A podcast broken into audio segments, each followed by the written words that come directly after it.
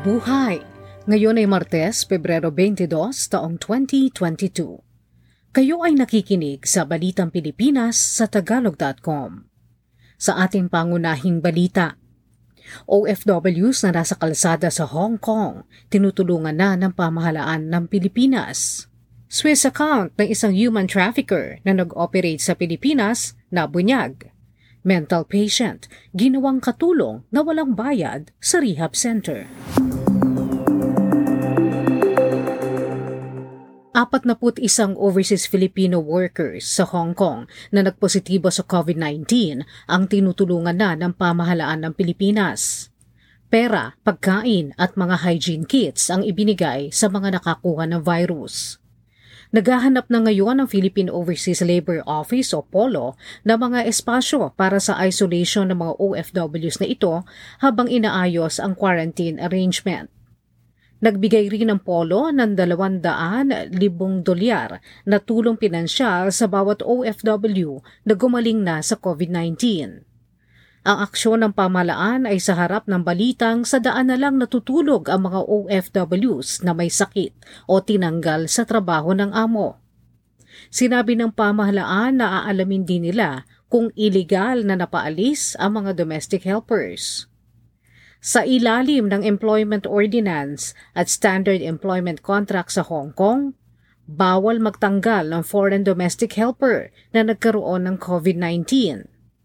Maaaring makulong ang employer at magmulta ng hanggang 100,000 Hong Kong dollars.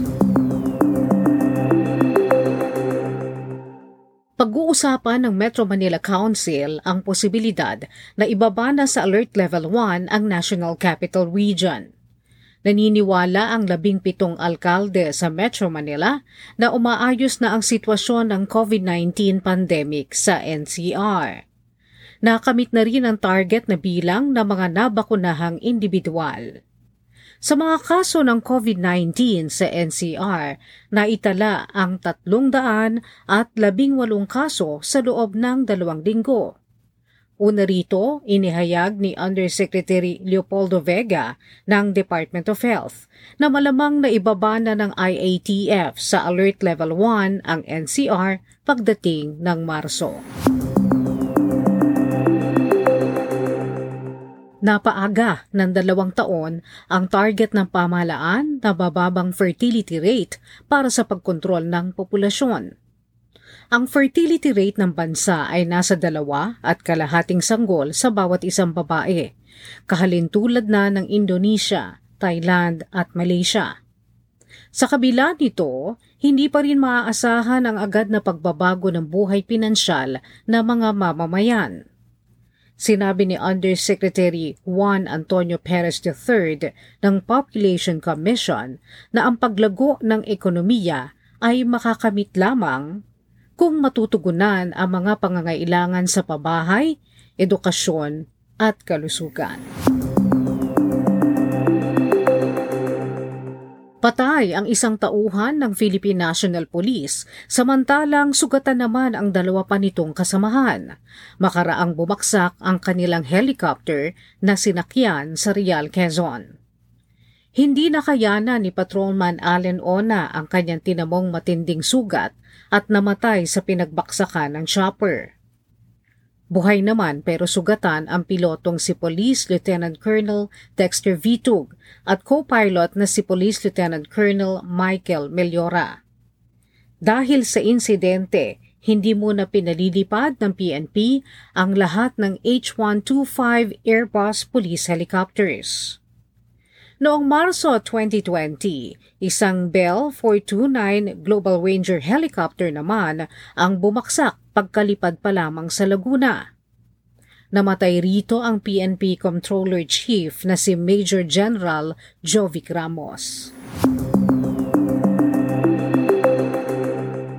Nanawagan ng Social Security System sa mga tumatanggap ng pensyon na magpakita ng katunayan na sila ay buhay pa. Sinabi ng SSS na ang huling araw para sa mga hindi nakapagkumpirma noong isang taon ay sa Marso 31 ng taong ito. pansamantalang inihinto ng SSS ang proof of life requirement ng isa't kalahating taon. Ito ay bunga naman ng pandemya ng COVID-19. Pero ibinalik nila ang programa noong Oktubre 1, 2021 dahil maraming nagsamantala rito. Maaari namang isumite ang kanilang proof of life requirement sa pamamagitan ng pag-email sa SSS o sa mail o courier.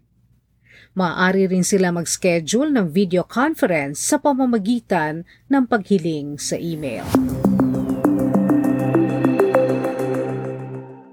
Sunod sa Cuba, ang Pilipinas ang ikalawa sa mundo sa may pinakamaraming babaeng inventor sa taong 2021.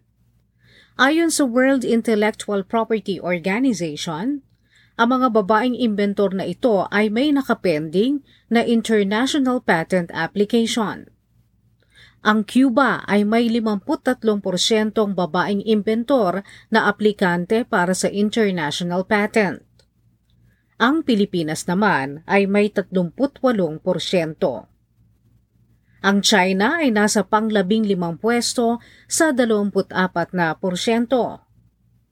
Ang pinakamababa ang bilang ng mga babaeng inventor na may pending patent application ay sa Japan na nasa ika-anim na putsyam na pwesto. Balita sa ibayong dagat Isang napakalaking leak mula sa isa sa pinakamalaking pribadong bangko sa mundo, ang Credit Suisse, ang nagbunyag sa tagong yaman ng mga kliyente nitong may kinalaman sa pagtorture, bentahan ng droga, money laundering, korupsyon at iba pang seryosong krimen. Ang mga detalye sa account ng may 30,000 kliyente ng Credit Suisse sa buong mundo ang laman ng pagbubunyag.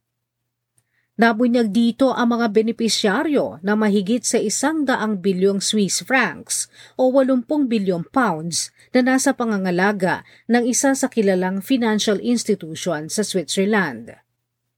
Ipinakita ng report ng The Guardian at iba pang media outlets ang kabiguan ng Credit Suisse na masuring mabuti ang mga kliyente nito.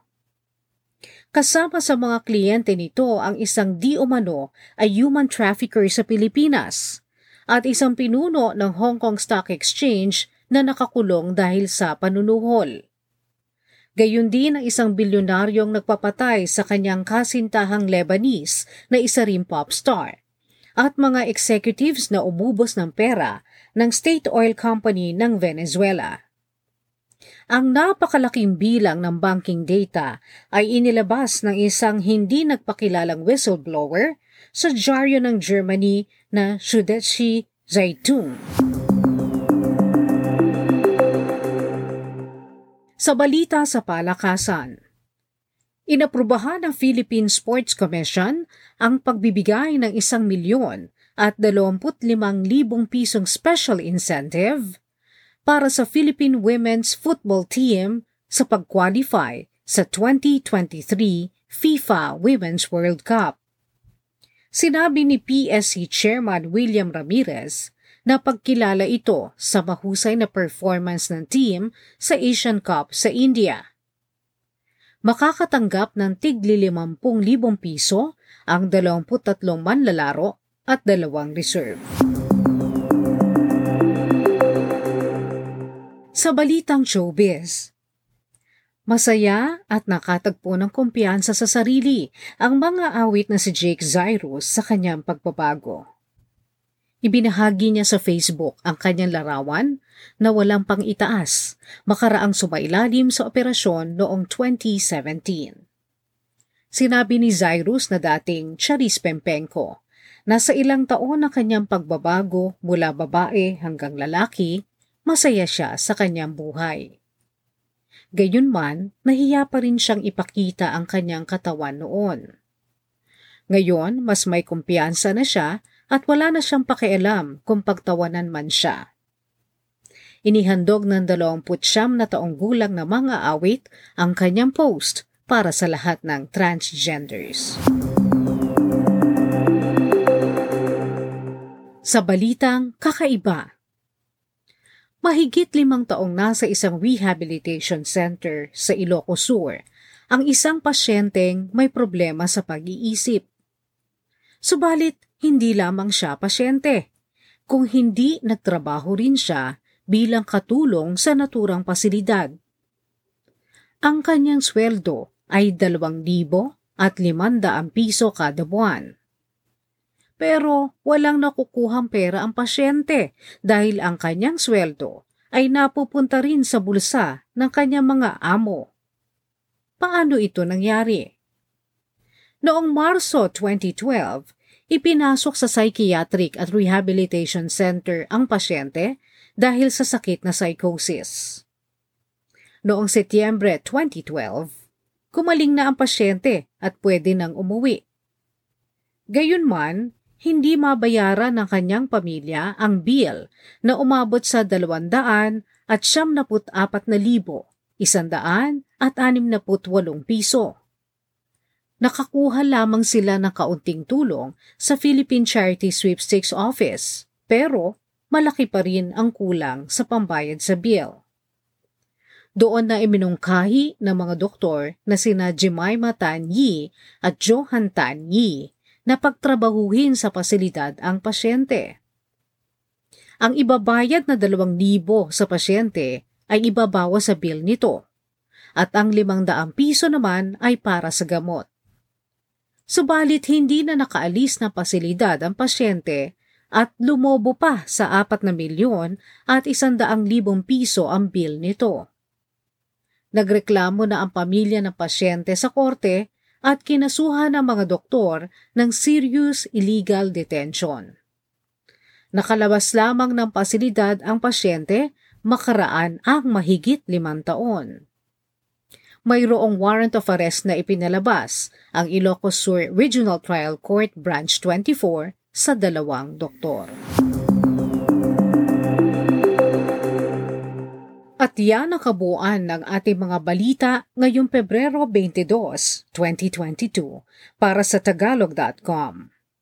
Basta sa balita, lagi kaming handa.